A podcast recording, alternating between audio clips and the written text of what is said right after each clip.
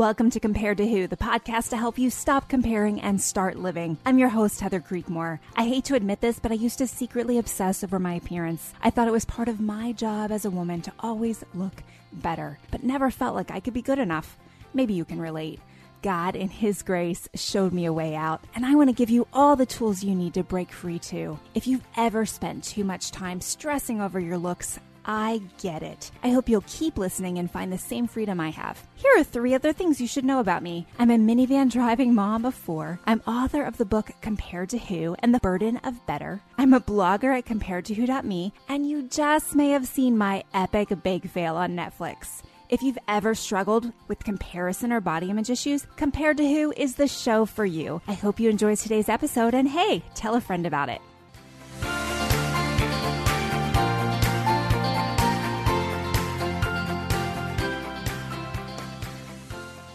Hey there, welcome to the Compared to Who show. I'm Heather Creekmore, and I'm really glad that you are watching or listening today. We're continuing our series with non diet dietitians. You asked for more, so more is coming your way. And today we're going to go someplace that some of you need to go and maybe you didn't even know you needed to go. But I have brought onto the show Brittany Braswell. Brittany, say hi. Hello, everyone. Thank you so much, Heather, for having me here today. Let me tell everyone a little bit about you, your official bio, and then we'll get the real story straight from you. But Brittany's a regist- registered dietitian and recovery coach. She helps women struggling with disordered eating and negative body image to reduce their anxiety and disordered behavior so that they can confidently restore their health and ditch diet and food rules forever. She emphasizes the importance of replacing negative beliefs with spiritual truth to help her clients discover their God given identity without their disordered eating. Brittany runs a virtual private practice where she coaches Christian women to help women achieve lasting freedom from the bondage of diet culture. Which, if you've been listening to the show the last couple months, you're realizing that diet culture bad. Brownies good, diet culture bad. I don't know. That's oversimplifying things. anyway, I'm hoping, Brittany, that today you can help us get a handle on all things disordered eating because I know that I was probably 38 years old before I had any concept that my issues were some sort of disordered eating because mm. I was just normal. Everyone I knew went on diets. Everyone I knew tried to burn off all the calories they ate every day when they went to the gym. Like everyone I knew was trying the next diet thing. And now, over the last like decade, I'm like, oh, oh my. In fact, I just read the definition of binge eating disorder for the first time, like within the last month since I've been doing the series. And I was like, oh, like everyone I know has binge eating disorder, myself included. I didn't even know that. Like, what? so I'm hoping today that you're going to help us kind of dissect what is eating disorders what are what's disordered eating and there's eating disorders and there's disordered eating people like you know separate those two things and all these things. But before we get there tell us about you. What's your story? Because i found that everyone who works in this field normally has some sort of story around these things. So will you share with us yeah kind of where you're coming from? Yeah, absolutely. So I feel like my story is a little bit different than a lot of dietitians in this space. Um, so I love sharing it. My i would say my nutrition career or education started off actually with a focus on sports nutrition. And it was really in undergraduate that that piqued my interest. And it wasn't until grad school that i really had the opportunity to, to dive into that area. But it was in that time that the Lord was just like revealing, hey, this is a huge area where all this disordered eating is coming up, so many body image issues, so much like crazy behaviors around food and especially i don't know if um if this would if this sounds familiar but especially in the sports where there's like a weight class involved or there really maybe there's a lot of subjectivity in the judging based on what your body looks like as you're doing something. So like dance gymnastics figure diving skating. like figure yeah. skating um wrestling is a major weight class sport right? And so it happens obviously across the board but in these areas it was so so high and it really piqued my interest because I thought there's got to be something that we can do to really help these athletes not only, you know, perform better, but not sacrifice their bodies and their mm. mental and physical health in the process. I was intending to fully focus on sports nutrition. And as the Lord would have it, his plans are always better than mine. The uh, sports nutrition professor who I thought I was going to be doing my graduate assistantship with relocated to another university mm. just a few weeks before my program started. Um, and I had the amazing opportunity to work with their dietetic internship director. And if you're not familiar with that, this is the, the person who runs essentially the internship for students who are trying to become a dietitian. They already have a nutrition degree and they're doing all this extra practice. And so I love working with students, love working with high school, college students. So it's a huge blessing for me, but it also opened up the door to specifically focus on some disordered eating. I had the opportunity to take an eating disorder class um, and just the Lord was like, this, like, this is where I want you. Like the reason you had this interest in sports nutrition was so I could lead you in this direction. Mm. So I, I, spent some time studying that and had an opportunity when we moved to Alabama. Um, I spent a few years working at a treatment center for women specifically that had diagnosed eating disorders. So you mentioned like the difference in what's disordered eating versus an eating disorder and so i'll kind of start with that too is that yeah. um, the women there you have to be to in order to have a an eating disorder diagnosed um, you've got to meet certain criteria according to a particular like mental health manual mm-hmm. and so that's usually done a diagnosis is given by a psychiatrist or a therapist and so as a dietitian i would use those diagnoses as a, a general idea of like what is this you know person struggling with? And it would really help me um, to to coach them and provide them some nutrition therapy. But what i learned in that process of working at this treatment center is i had a major issue with control. Mm. and and it wasn't so much for me it wasn't like i felt so much like i needed to be in control of my food but that was something that came up so much for my clients and i was like gosh i have these issues with control in like all these areas. So i'm in progressive recovery from being a control freak. Uh-huh. so i have these areas that i've given to the lord that i'm like okay god you got this. Like i'm hands off. Let me I'll, I'll do what you tell me. And then there's areas where he's like Mm-mm, brittany you haven't done that today. Like give you that back. You're picking it up uh-huh. again. So so that's a constant area of growth for me. Um and so with sort of the field of eating disorders, as much as I have wanted to pour into my clients, I have to let the Lord pour into me and recognize the areas that could be affecting that process. Part of my my big, I guess, come to Jesus moment with control. If we backtrack to 2017, my husband and I had been married for several years, wanting to start a family. We had been struggling with infertility. Um, far as we knew, we were both healthy. We could mm-hmm. not figure out like what's the issue. Um, and so we had been praying for a baby for a long time. We had some amazing small group leaders, and they were the only ones that knew, like, and probably towards the end of our small group time together, we are like, oh, hey, by the way, uh, can you pray for us for this? Uh-huh. Nobody knew. We had not told our families. Um, and that was a huge control thing for me because mm. I was like, God, I know you're in control of this, um, but so am I. And so mm. I'm not, he had been wanting us. I just felt this conviction like, I needed to share this struggle with someone else and have someone else really pray over me and pour into me. And I was like, nah, stiff arm, like that is mm. uncomfortable. God, I'm not uh-huh. giving that control to someone else. Yeah. And so kept struggling, kept struggling, no baby. And so we we get to this new small group and Heather, I'm not a crier. And I'll tell you the first night of this new small group, uh-huh. the Lord just like, I was finally like, God, okay, I've, I've got to tell, like, you're, you've been urging me this whole time to tell somebody about this.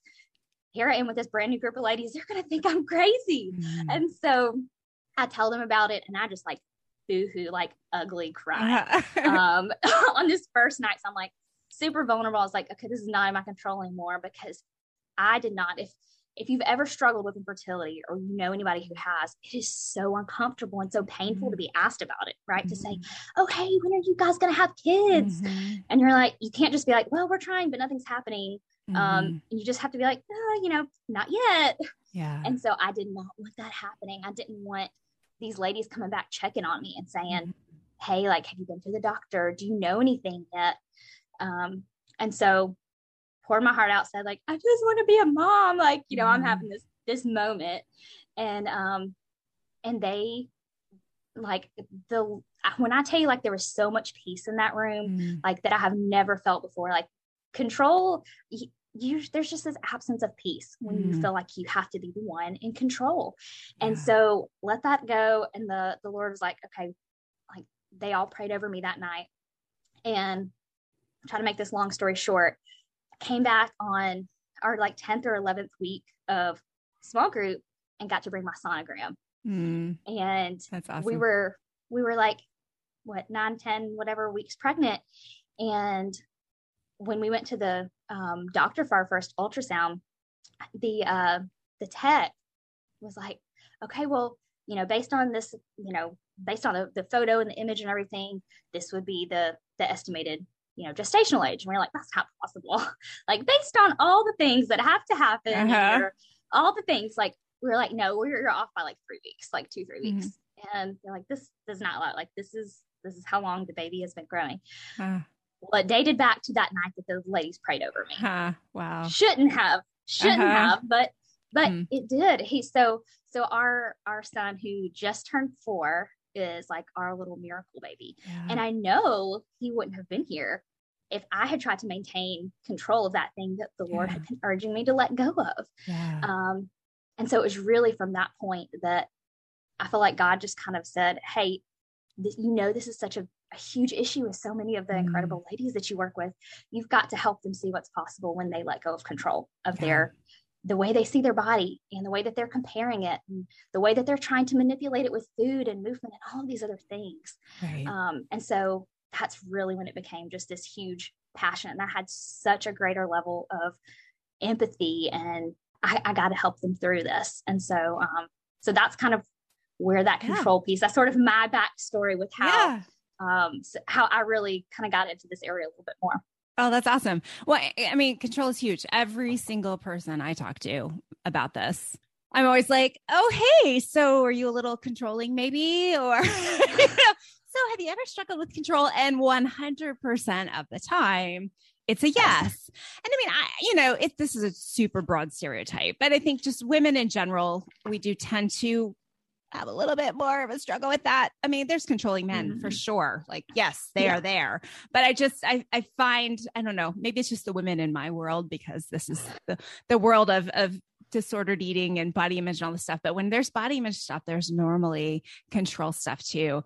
Um, Mhm. so yeah, I appreciate you sharing that. And yeah, it's often just that one little the baby step, right? Because like God is so gracious. He's not going to say, "Okay, Brittany, you have to give up all your control like by tomorrow." You know, just like lay it all down and do not control anything anymore. Like God walks with us, right? And I even in the mm-hmm. recovery process for disordered eating, body image, all the things, it's not like flipping a switch and boom, the next day, oh, now I don't care what I look like anymore. That's so awesome. right and i think that's so often the expectation Oh, it right totally is. I had someone uh, email me the other day. It was, I really appreciated it because she's like, and I'm really trying hard not to expect one talk with you to be my magic pill. I was like, I so appreciate that Right. because that's like, because that's the problem, right? People go to a coach and they're like, you're going to be my next magic thing. The diet wasn't the ma- magic thing, but you're going to bring the magic. And I was like, no, no, no, no magic. Let's just work on these things. But yeah, so ah. control is huge. And every time there's a disordered eating problem or an eating disorder i would dare say it is there right? Ev- every time. It's, it's going to show up in some way shape or form. Yeah. Okay so start us with well let's just let's start with the basics right? There's anorexia and bulimia that everyone's known about right? But there's Mhm. new ones okay? And there's new there's new ways that that looks you know like exercise bulimia. And so can you kind of give us like the landscape the 2021 22 landscape of what eating disorders are out there So, so anorexia and bulimia are two of the ones that I think most people are are familiar with.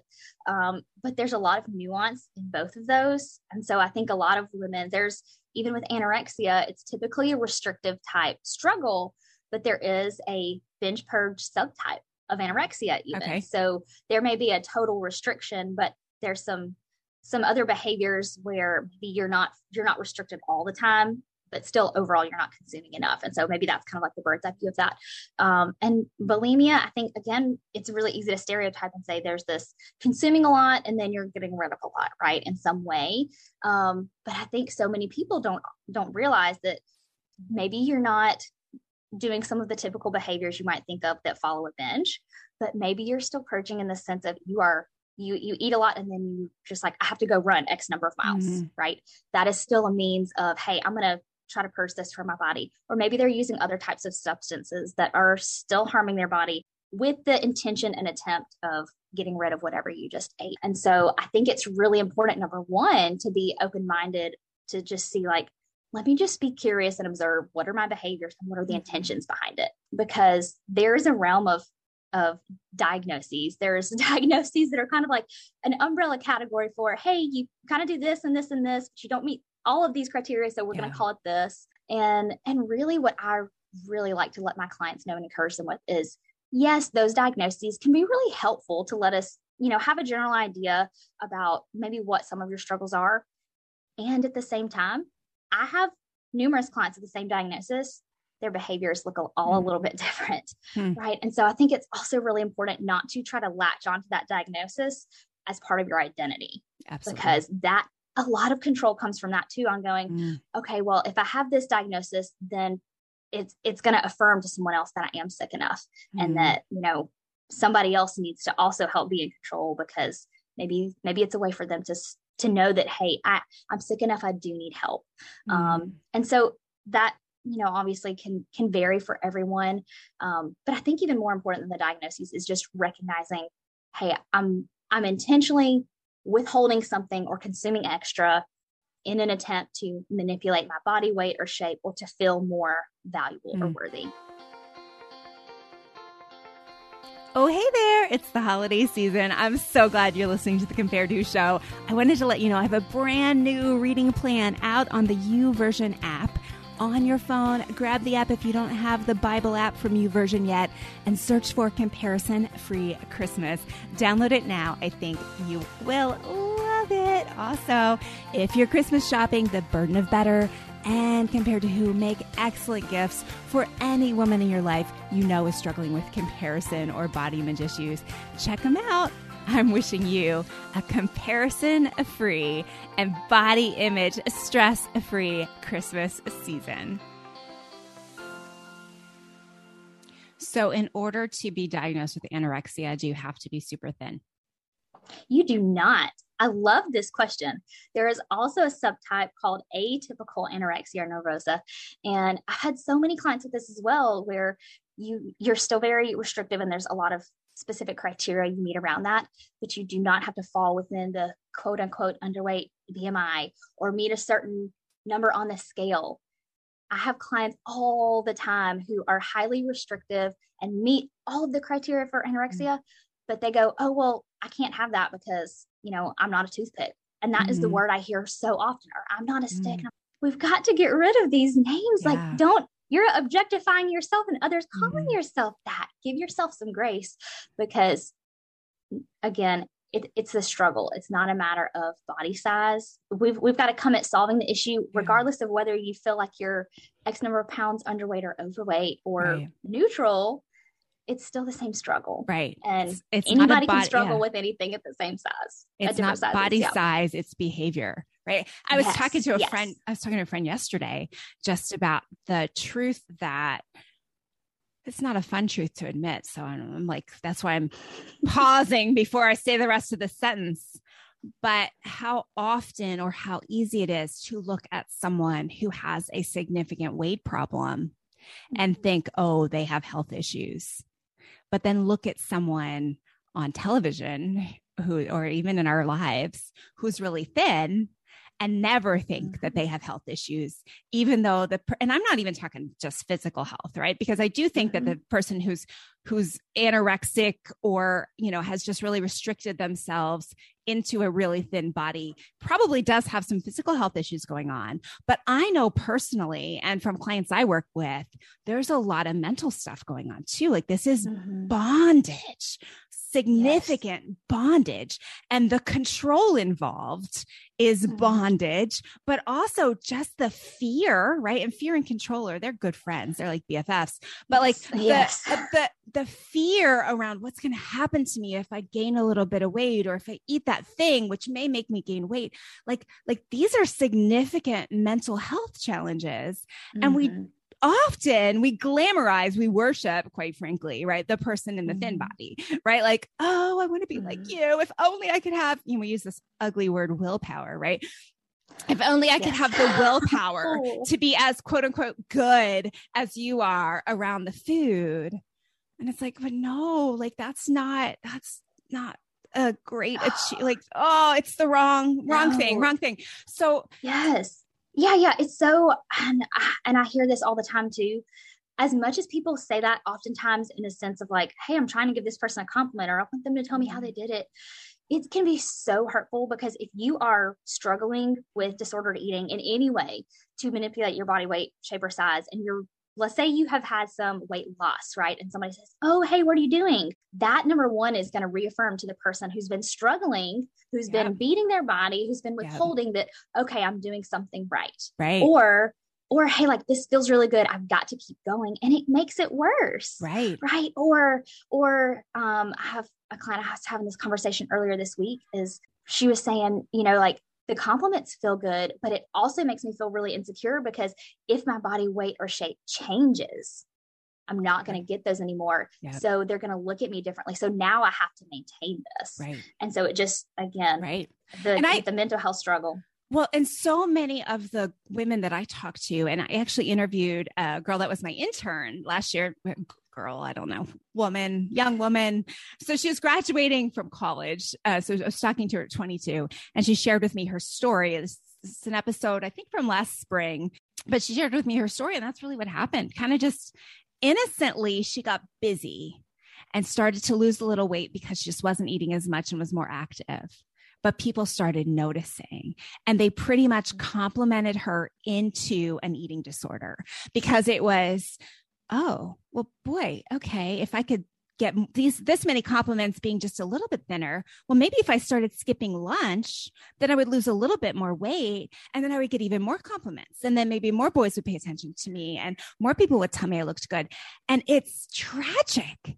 It's really tragic. And the problem is with what we worship right? Oh like, like it comes, yes. the compliments come out of me because that's what I worship, right? It is, I am hard pressed to be like, oh, I just appreciate how patient you've been today. Like, and that, that's the first thing I'm going to notice about you. Or I just, I appreciate how kind you are today. Like, we don't say those kind of things enough to each other, but it's like, mm oh, hey, you look really cute. Have you lost a couple pounds? you know, like, so, oh, it's, Oh, go ahead. Go it's ahead. so telling. It's so telling. Um, and I love the way you put that because it really is the things that we focus on the most are the things that we notice. Right. That's why, too, like when you're struggling with body image, oftentimes you're going to assume like somebody else is going to look at you and see whatever same quote unquote flaws that you're seeing.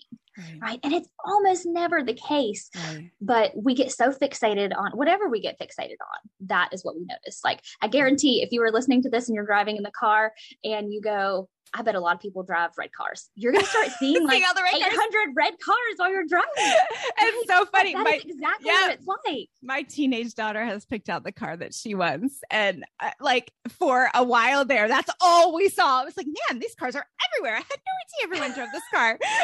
but yeah, it's so, so true. Okay well, you didn't mention binge eating disorder. And since I teased that a little bit at the beginning, I was literally stunned when I read the definition of binge eating disorder. And I think I had it pulled up on my screen here, but you probably, you probably know it or what the DSM says it is. It's like overeating within a two hour period of time or something like that is one of them. And I read that and I was like, well, every person I know that's ever done intermittent fasting has probably had that moment, right? Yes. Because I sure have, oh right? And, yes. And, and then, and then it was like eating large amounts of food. And I was like, boy, or eating alone. I'm like, okay, that's like a mom joke, right? Like you're eating your chocolate in your bedroom closet. Like is binge eating disorder like super common or am I just over generalizing this technical definition of it? So talk to well, me. Yes. Well, what I will say is, of all of the eating disorder diagnoses, that is the one that I think tends to be most prevalent. Definitely among men, it's higher diagnosed. Okay. And I think the reason it's diagnosed so more, so much more often, is because from a, especially from a from a physician standpoint, if they see someone in a larger body size, and they ask them any number of questions without a lot of detail. They don't ask anything about, hey, what was your mindset while you were doing this? Did mm. you feel out of control? Did you have some level of distress? It's going to go to, oh, you have this diagnosis of big O word that everybody avoids obesity, right? And mm-hmm. and so we're just going to call it binge eating disorder. Hmm. And so I'm not like so many people have it legitimately, and then there's a lot of people that I think maybe get misdiagnosed with it. Okay. Um, but it's very easy. Like binge eating in and of itself can be maybe a disorder eating behavior, right? You may struggle with some binge eating, but you may not necessarily have binge eating disorder. Um, the I don't have the all the criteria pulled up in front of me, but the DSM does list those out, and one of the markers is like it's you have marked distress like okay. while it's happening. So like a lot of times you may just feel totally out of control, and if that's something that happens on a pretty regular or consistent basis um, over a specific amount of time, that's kind of where they'll start saying, okay, well, this would qualify as binge eating disorder. Um, but yes, like intermittent fasting, I love that example because I would not consider, yes, you might have a quote unquote binge because it's so subjective when they say a large amount of food. But and and I kind of hate that definition because it implies comparison, right? A larger amount of food than most people would consume in the same amount Who's time. the most people?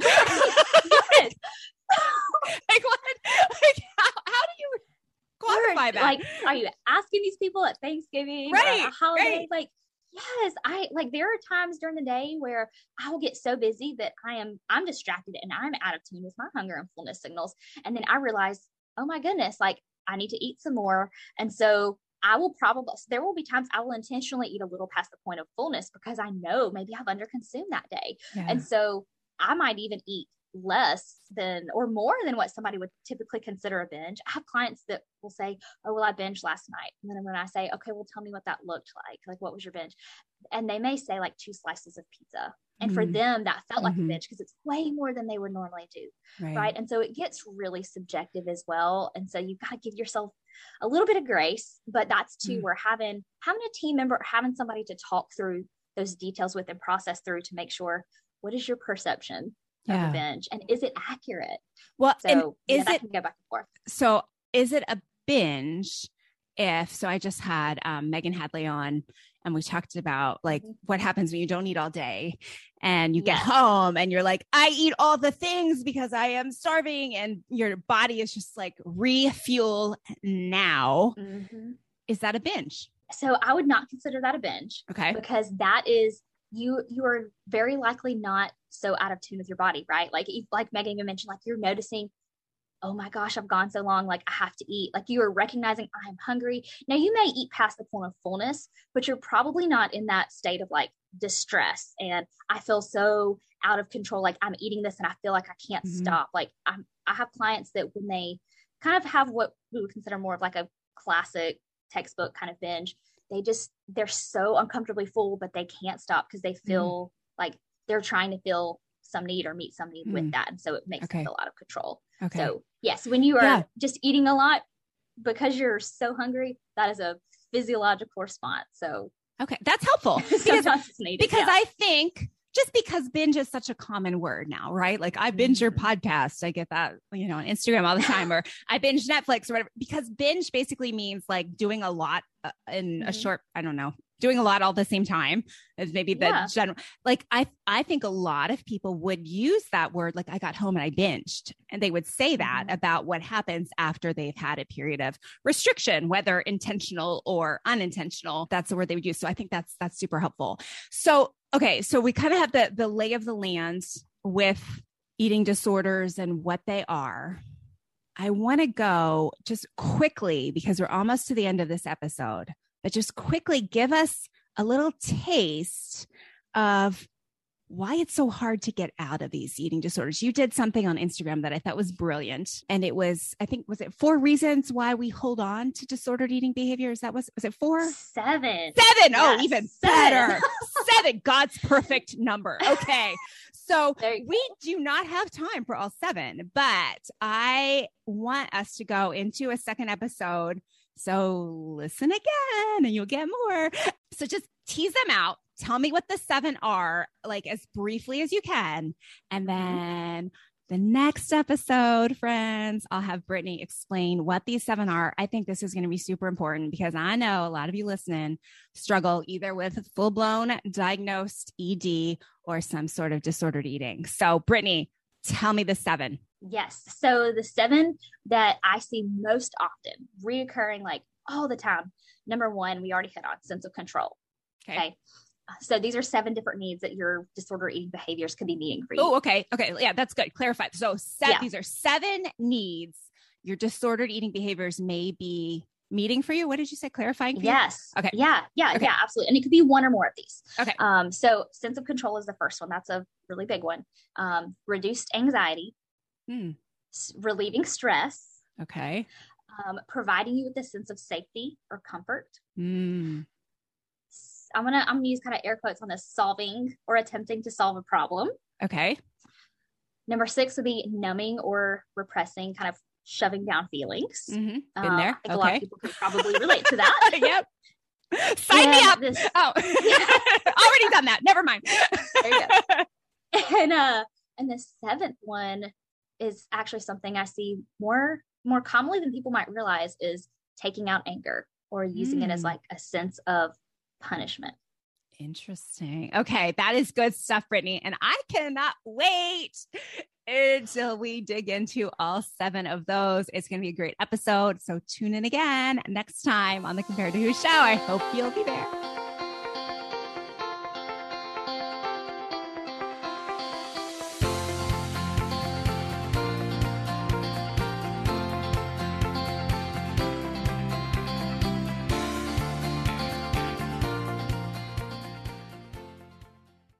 Hey, friend, would you check out the date on that episode you just listened to? Yeah, it's been a minute. Listening to old podcasts is almost like reading my diary from several years ago. In some cases, it's even a little embarrassing. So instead of listening straight through season by season, can I encourage you to skip ahead? I release brand new episodes every Tuesday and Friday. And if you're not sure where to start, you can go to improvebodyimage.com, find the Start Here button, and I've got several episodes listed and categorized so you can find the topics that are of most interest to you. Your time is valuable, so skip straight to the good stuff. I'm glad you're here. Thanks for letting me be a part of your body image and food freedom journey. Have you ever attempted to read the entire Bible? Did you do it, or did you only make it part way? I'm John Stange, and I host a podcast that will make it possible for you to make it through the entire Bible, one chapter at a time. I've been hosting the Chapter a Day audio Bible podcast since 2015, and every single day of the week, I read one chapter of Scripture, then follow that up with a time of prayer. And if you're looking for daily insights and inspiration directly from God's Word, I hope you'll give the Chapter a Day audio Bible a listen. You can find it at lifeaudio.com or on your favorite podcasting app.